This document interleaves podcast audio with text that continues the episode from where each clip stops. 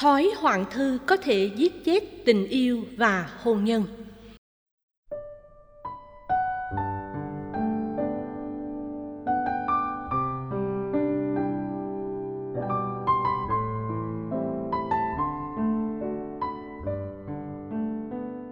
Bạch thầy, con đang quen một người.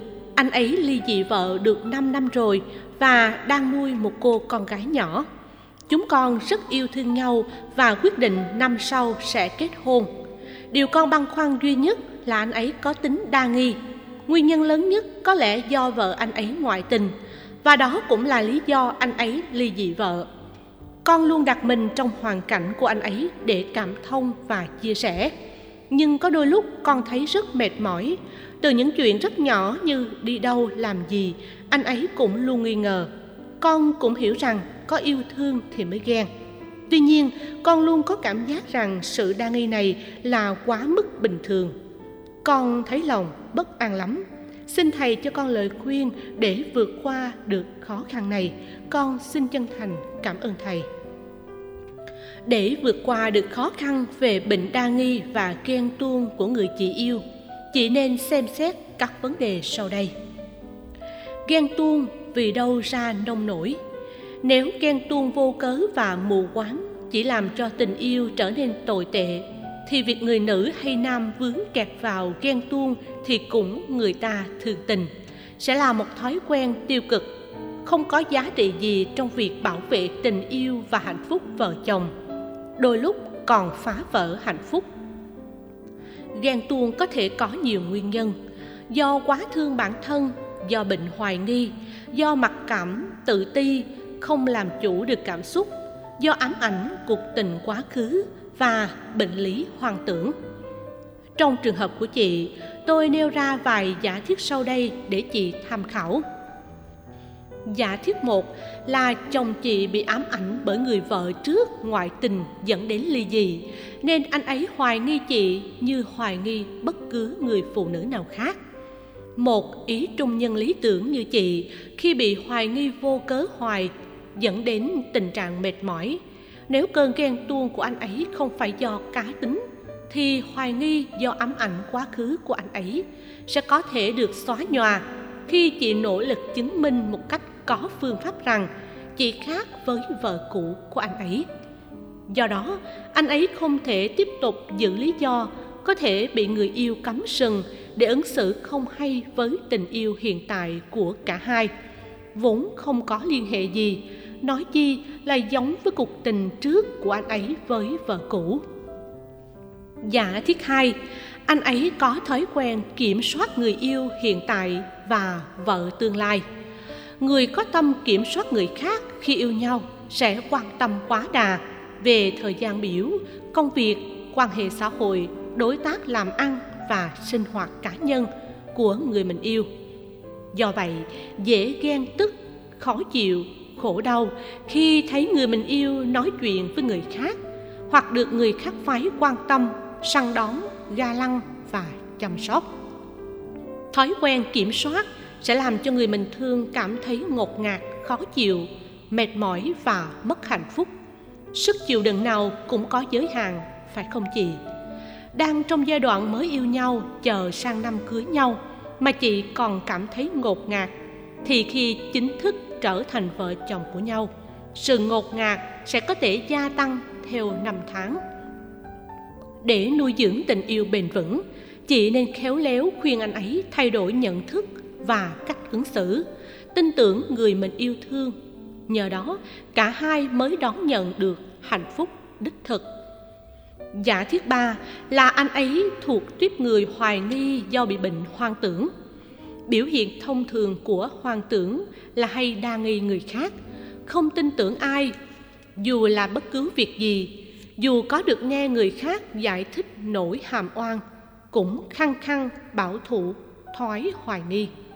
Hoài nghi do hoang tưởng là một bệnh lý, cần được điều trị y khoa bởi các bác sĩ chuyên khoa tâm thần nếu bị hoang tưởng nhẹ, thì có thể trị lành. Chỉ cần uống thuốc đều đặn, tập luyện thể dục, thể thao thường xuyên, sống cởi mở, vui tươi, giao tiếp với người tốt bụng, biết cảm thông, không chấp nhặt và bỏ qua những điều không đáng để bụng. Bệnh tình sẽ thuyên giảm hoặc tối thiểu bệnh sẽ không phát triển thêm. Dù người chị yêu thuộc giả thiết nào, điều quan trọng là chị nên bình tĩnh không nên buồn giận, không nên cảm thấy khó chịu. Tiếp tục duy trì sự cảm thông, chị sẽ cảm thấy thoải mái hơn. Nhờ đó, có thể đánh giá đúng tình cảm của hai người trước khi quyết định có tiến tới hôn nhân với anh ấy hay không. Để người hay ghen không nổi máu hoạn thư, người ta thường cho rằng có yêu thì mới có ghen. Điều này chỉ đúng một phần nhiều người yêu chân thành, chẳng cần ghen tuông mà vẫn giữ được tình yêu đẹp.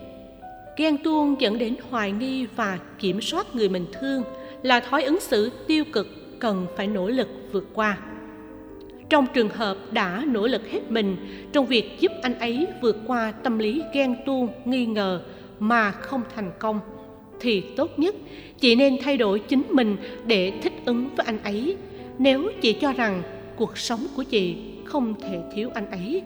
Để người mình thương không nổi máu hoàng thư, chỉ nên lưu tâm một số điều sau đây. Thứ nhất là trong các quan hệ xã hội, chỉ nên công khai để anh ấy biết cảm thông và tin tưởng. Không nên ấp ấp mở mở, vì lối ứng xử này sẽ làm cho anh ấy hoài nghi và ghen tức. Khi đi công tác xa, bận họp ở cơ quan, giao tiếp với bạn bè chị nhớ mang điện thoại bên mình. Khi anh ấy gọi, chị nên bắt máy liền và nói nhỏ, em đang bận, lát nữa em gọi lại cho anh.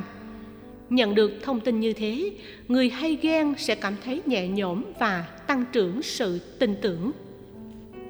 Thứ hai, khi đến muộn một cuộc hẹn với anh ấy, hay đi đâu về muộn do bận nhiều công việc, chị nên báo anh ấy trước để anh ấy không hoài nghi cái gì cũng nên rõ ràng, đường đường chính chính. Chị sẽ lấy được niềm tin về sự chung thủy đối với anh ấy. Thứ ba, khi đi dạo phố hay công việc với anh ấy, nếu tình cờ gặp bạn đồng nghiệp hay một người quen khác phái dừng lại hỏi thăm, vui cười, nói chuyện, thì nhớ đừng trò chuyện quá lâu. Vì như thế, anh ấy sẽ nghĩ rằng chị không tôn trọng anh ấy anh ấy vì sợ mất chị sẽ dễ ghen tức. Chỉ cần chào hỏi nhau qua loa, hẹn dịp khác rồi tiếp tục thông dong bên cạnh anh ấy. Lối ứng xử này giúp anh ấy cảm thấy mình là người quan trọng nhất trong đời chị. Chị đã tôn trọng anh ấy đúng mức và anh ấy sẽ tin chị. Thứ tư chị nên khích lệ anh ấy cùng dự phần và chia sẻ những niềm vui mà chị có với bạn bè và người thân. Thay vì chị tham dự một mình. Mỗi khi có sinh nhật, tiệc cưới, nói chung là các việc hỷ của người thân và bạn bè, chị nên mời anh ấy cùng có mặt để chia sẻ niềm vui. Cách làm này một mặt giúp chị duy trì tốt các mối quan hệ xã hội, đồng thời vẫn thể hiện được tình yêu ở hiện tại và hạnh phúc gia đình trong tương lai với anh ấy. Thứ năm, chị nên tránh tình trạng đối với người khác phái thì ứng xử nhẹ nhàng, lịch sự, vui vẻ, tươi cười, nhỏ nhẹ, anh anh, em em.